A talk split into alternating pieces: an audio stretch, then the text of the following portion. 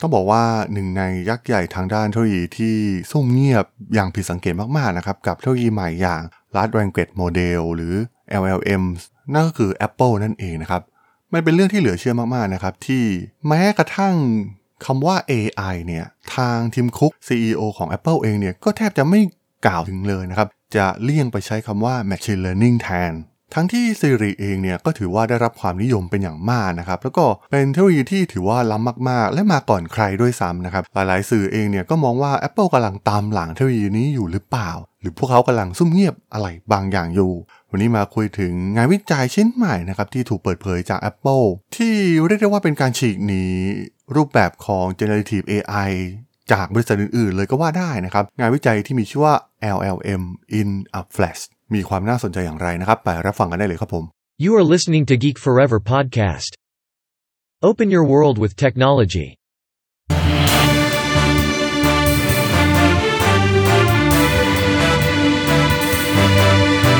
This is Geek Daily. สวัสดีครับ ผมดนทลาดนจากดดนบล็อกนะครับ และนี่คือรายการ Geek Daily นะครับ รายการที่จะมาอัปเดตข่าวสารวงการธุรกิจเทคโนโลยีที่มีความน่าสนใจนะครับ วันนี้มาคุยประเด็นเรื่องของเทคโนโลยี generative AI กันอีกครั้งหนึ่งนะครับ แต่ว่าเป็นฝั่งบริษัทที่ถือว่าค่อนข้างเงียบนะครับกับเทคโนโลยีนี้อย่าง Apple เอง เพราะว่าเป็นเรื่องของงานวิจัยล่าสุดของ Apple นะครับที่เกี่ยวกับการใช้ Large Language Models บนสมาร์ทโฟนนะครับซึ่งมันเป็นสัญญาณที่ชัดเจนมากๆนะครับว่าทาง Apple เองเนี่ยไม่ได้นิ่งนอนใจกับเทคโนโลยีดังกล่าวนี้แต่อย่างใด และหวังว่าพวกเขาเนี่ยก็จะไล่ตามให้ทันบริษัทเทคโนโลยีอื่นๆนะครับแอบซุ่มเงียบทำงานวิจัยหลาย ๆ อย่างอยู่นะครับเกี่ยวกับเทคโนโลยีนี้ และอีกหนึ่งงานวิจัยที่เพิ่งเปิดเผยออกมานะครับที่มีชื่อว่า LLM in a Flash นะครับ มันเป็นแนวคิดที่ค่อนข้างแตกต่างจากบริษัทอื่นๆเหมือนกันนะครับ เพราะว่ามันเป็นวิธีการที่จะนำเอาเทคโนโลยีนี้นะครับ LLMs ไปใช้ในอุปกรณ์ที่มีหน่วยความจำที่จำกัดนะครับ นั่นก็ไม่ต้องแปลกใจนะครับ เพราะว่าพวกเขาเนี่ยก็ต้องการฝังตัวลงไปในผลิตภัณฑ์เรือธงของพวกเขาที่ขายดีไปทั่วทุกมุมโลกนะครับ อย่าง iPhone นั่นเอง มันเป็นอะไรที่น่าสนใจนะครับ เพราะว่า มันมีหลากหลายธุรกิจก่อนหน้านี้ที่เกิดขึ้น ที่ผู้ที่มาก่อน มันไม่จำเป็นนะครับว่าจะเป็นผู้ที่ชนะในตลาดนี้เสมอไปนะครับ ChatGPT หรือว่าบริษัทอื่นอีกมากมายในตอนนี้นะครับที่กำลังโอ้โหได้รับความนิยมเป็นอย่างมาก แต่ตลาดมันก็ยังเปิดนะครับแล้วก็เป็นตลาดที่ใหญ่มากๆแน่นอนนะครับ มันจะใหญ่กว่าโซเชียลมีเดียหรืออาจจะใหญ่กว่ามือถือสมาร์ทโฟนที่ Apple เคยทำมาด้วยซ้ำนะครับ เพราะฉะนั้นคนที่ตามมาทีหลังนะครับหลาย ๆ บริษัท อย่าง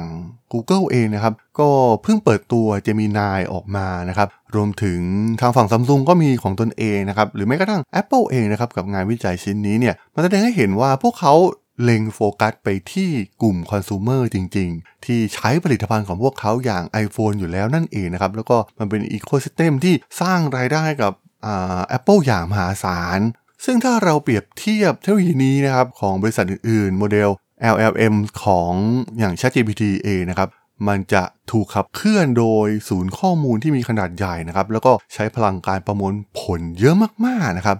หลายๆบริการเนี่ยเราจะเห็นได้ว่าบางครั้ง error เลยนะครับ error บางครั้งก็ไม่สามารถประมวลผลได้นะครับ เพราะว่ามีคนเข้ามาใช้งานมากจนเกินไปหรือว่าต้องการให้อัปเกรดไปใช้เวอร์ชั่นแบบ Pro ให้เสียเงินนั่นเองนะครับ ซึ่งมันเป็นการแย่งชิงทรัพยากรที่มีอยู่อย่างจำกัดของหน่วยการประมวลผลที่อยู่บน Data Center ต่างๆนะครับ แต่งานวิจัยของ Apple เองเนี่ยก็จะมาโฟกัสในอุปกรณ์ที่มีขนาดเล็กลงนะครับ เพราะฉะนั้นมันจะเกิดอะไรขึ้น มันจะเกิดเราอุปกรณ์ต่างๆ รวมถึงบริษัทผู้ผลิตชิปนะครับที่สามารถสร้างคุณสมบัติ AI ใหม่ ๆ เพื่อมาช่วยในการประมวลผลเรื่องราวเหล่านี้ได้นะครับ และที่สำคัญมันจะช่วยฟื้นฟูตลาดสมาร์ทโฟน ที่ตอนนี้ก็เรียกได้ว่ามันกำลังประสบพบเจอกับปัญหาเช่นเดียวกันนะครับ ยอดขาย iPhone ก็เริ่มที่จะตกนะครับ มันเป็นการตกต่ำของการขายสมาร์ทโฟน ทั่วโลกในรอบ 10 ปีเลยก็ว่าได้นะครับ Apple เองเนี่ยก็คล้ายๆกับ Google นะครับที่เปิดตัวผู้ช่วยอย่าง Siri นะครับ ซึ่งก็ได้รับความนิยมอย่างสูงนะครับ พวกเขาเปิดตัวมาตั้งแต่ปี 2011 แล้วด้วยซ้ำนะครับ แต่ดูเหมือนว่าเทคโนโลยีแชทบอท generative AI ที่กำลังกลายเป็นเทรนด์อยู่ในขณะนี้เนี่ย Apple เองดูเหมือนจะเงียบผิดปกติมากๆนะครับนับตั้งแต่ OpenAI เปิดตัวแชทบอทอย่าง ChatGPT ที่ถือได้ว่าเป็นการปฏิวัติวงการนะครับ Apple เองเนี่ยก็ถูกมองโดย เหล่านักวิจารณ์นะครับว่าเทคโนโลยีของพวกเขาเนี่ยอาจจะล้าหลังคู่แข่งบริษัทยักษ์ใหญ่ทางด้านเทคโนโลยีอื่นๆนะครับแม้พวกเขาจะจ้างผู้บริหาร AI ระดับสูงของ Google อย่างจอห์นจอห์นเดรียในปี 2018 มาแล้วก็ตามนะครับ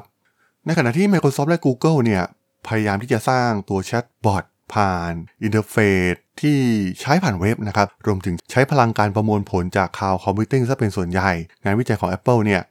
พวกเขากำลังโฟกัสกับ AI ที่สามารถทำงานโดยตรงบน iPhone แทนหรือเปล่านะครับ มันเป็นอะไรที่ยังไม่มีคำตอบที่ชัดเจนจาก Apple ออกมานะครับ แต่ว่างานวิจัยชิ้นนี้ถูกเผยแพร่ออกมาแล้ว และได้รับการเผยแพร่ไปในวงกว้างมาก ๆ นะครับสำหรับงานวิจัยของทาง Apple เองนะครับ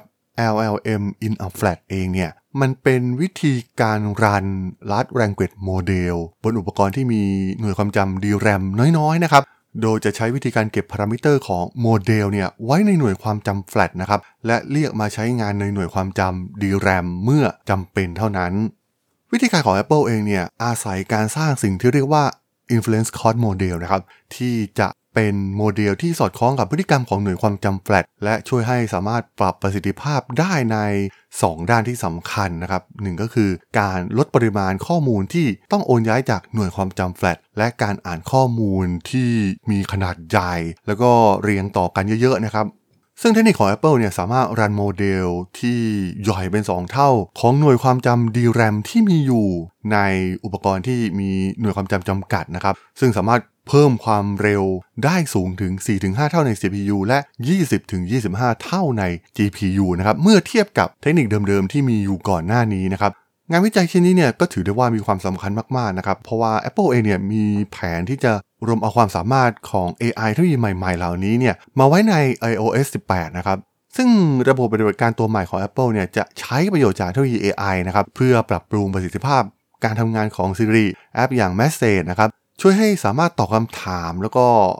เติมประโยคต่างๆ ได้อัตโนมัตินะครับ ก็คล้ายๆแชทบอท ChatGPT หรือว่าของ Google Bard เองก็ตามนะครับ ซึ่ง Apple เนี่ยก็มองเห็นศักยภาพของมันนะครับ ที่จะใช้ AI เหล่านี้เนี่ยมาใช้ในงานในแอปต่างๆ ของพวกเขานะครับ ไม่ว่าจะเป็น Apple Music Page Keynote หรือว่า Xcode มันสอดคล้องกับข่าวก่อนหน้านี้ที่เกิดขึ้นนะครับที่ Google เองเนี่ยก็มีเวอร์ชั่นของ LLM ที่รันบนอุปกรณ์อย่าง Pixel 8 นะครับ ซึ่งเป็นรุ่น Gemini Nano นะครับเห็นได้ว่ามันมีรูปแบบโมเดลที่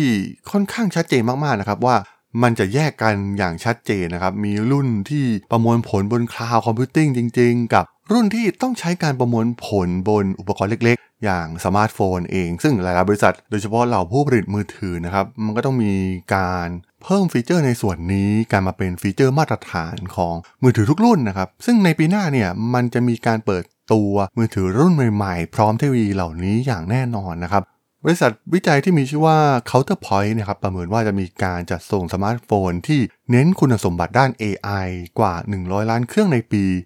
2024 นะครับก็คือปีหน้า ด้วยอุปกรณ์ใหม่ 40%ที่จะนำเสนอความสามารถด้านนี้นะครับภายในปี 2027 และ CEO ของบริษัทผลิตชิป มือถือรายใหญ่ที่สุดในโลกตอนนี้ก็คือ Qualcomm นั่นเองนะครับ อย่าง Cristiano Armon ก็มีการคาดการณ์ว่า จะมีการนำ AI มาใช้บนสมาร์ทโฟนนะครับ แล้วก็สร้างประสบการณ์ใหม่ให้กับผู้บริโภค และจะเป็นการชดเชยยอดขายโทรศัพท์มือถือที่ตกต่ำลงไปนะครับ ทุกคนเนี่ยจะเห็นอุปกรณ์ที่เปิดตัวในต้นปี 2024 พร้อมกับการใช้งาน Generative AI หลายอย่างมาก ๆ นะครับ ทาง Armon เองเนี่ยก็ได้ให้สัมภาษณ์ไว้กับสื่ออย่าง Financial Times แล้วมันจะเกิดอะไรขึ้นนะครับกับมือถือยุคใหม่ที่เราจะเห็นในปีหน้านี้นะครับ เราผู้ช่วยเสมือนอย่าง Siri หรือว่า Google Assistant เองเนี่ยมันจะฉลาดขึ้นแน่นอนนะครับสามารถคาดการพฤติกรรมของผู้ใช้ได้ เช่น การส่งข้อความหรือนัดหมายการประชุมนะครับ รวมถึงเทคนิคการแก้ไขรูปภาพแบบใหม่ ๆ จะเกิดขึ้นนะครับในการตกแต่งรูป ซึ่งก็ต้องบอกว่าการที่จะนำเอาโมเดล AI ขนาดใหญ่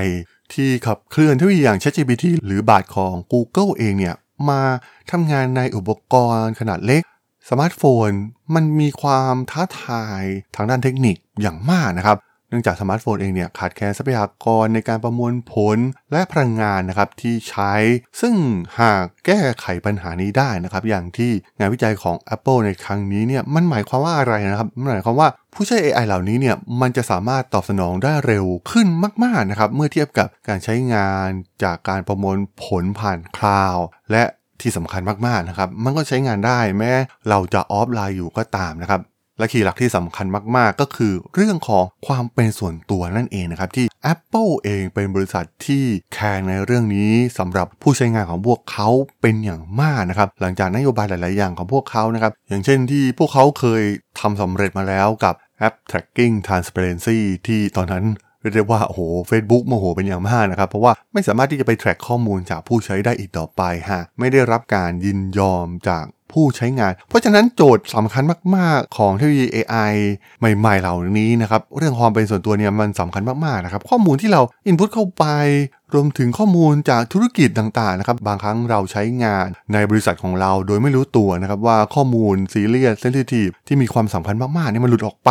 ให้ AI เหล่านี้ถูก training นะครับ มันจะดีกว่าไหมถ้ามันสามารถทำงานแบบออฟไลน์ โดยโฟกัสไปที่ความเป็นส่วนตัวของผู้ใช้งานได้นะครับ เหมือนที่ Apple กำลังวิจัยอยู่ ซึ่งมันก็สอดคล้องนะครับว่าการปรับโครงสร้างเทคโนโลยี LLMs ให้ทำงานบนอุปกรณ์ที่เล็กๆนะครับ มันได้รับความสนใจเพิ่มมากขึ้นในหมู่นักวิจัยด้าน AI นะครับ และในงานวิจัยชิ้นนี้เนี่ยมีคำปิดท้ายที่ค่อนข้างน่าสนใจนะครับ อยากให้รับฟังกันนะครับ เขาได้กล่าวว่า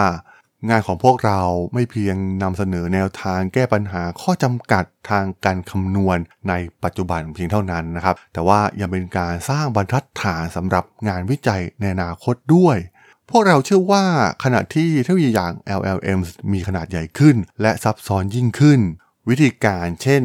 ในงานวิจัยชิ้นนี้เนี่ยจะมีความจำเป็นอย่างยิ่งสำหรับการใช้ประโยชน์จากศักยภาพที่เต็มที่ของพวกมันในอุปกรณ์ และแอปพลิเคชันที่หลากหลายในอนาคต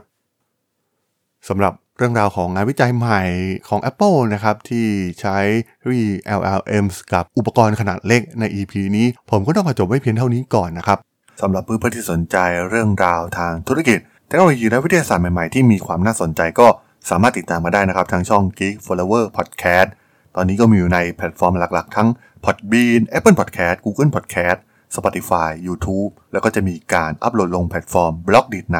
ทุกๆ ตอนอยู่แล้วด้วยนะครับ ถ้ายังไงก็ฝากกด Follow ฝากกด Subscribe กันด้วยนะครับ แล้วก็ยังมีอีกช่องทางหนึ่งในส่วนของ Line แอดที่ t h r a d o n